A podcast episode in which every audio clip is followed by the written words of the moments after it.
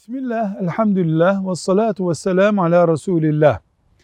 Mekke'de Kabe'nin kapısıyla Hacerül Esved arasındaki boşluğa verilen isim mültezemdir.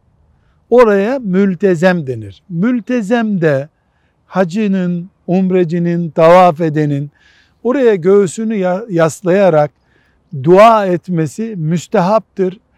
Duanın kabul olacağına dair bilgimizin olduğu muteber yerlerden birisidir. Tekrar söyleyecek olursak multezem Kabe'nin içinde kapısıyla Hacerül Esved arasındaki mesafenin adıdır. Velhamdülillahi Rabbil Alemin.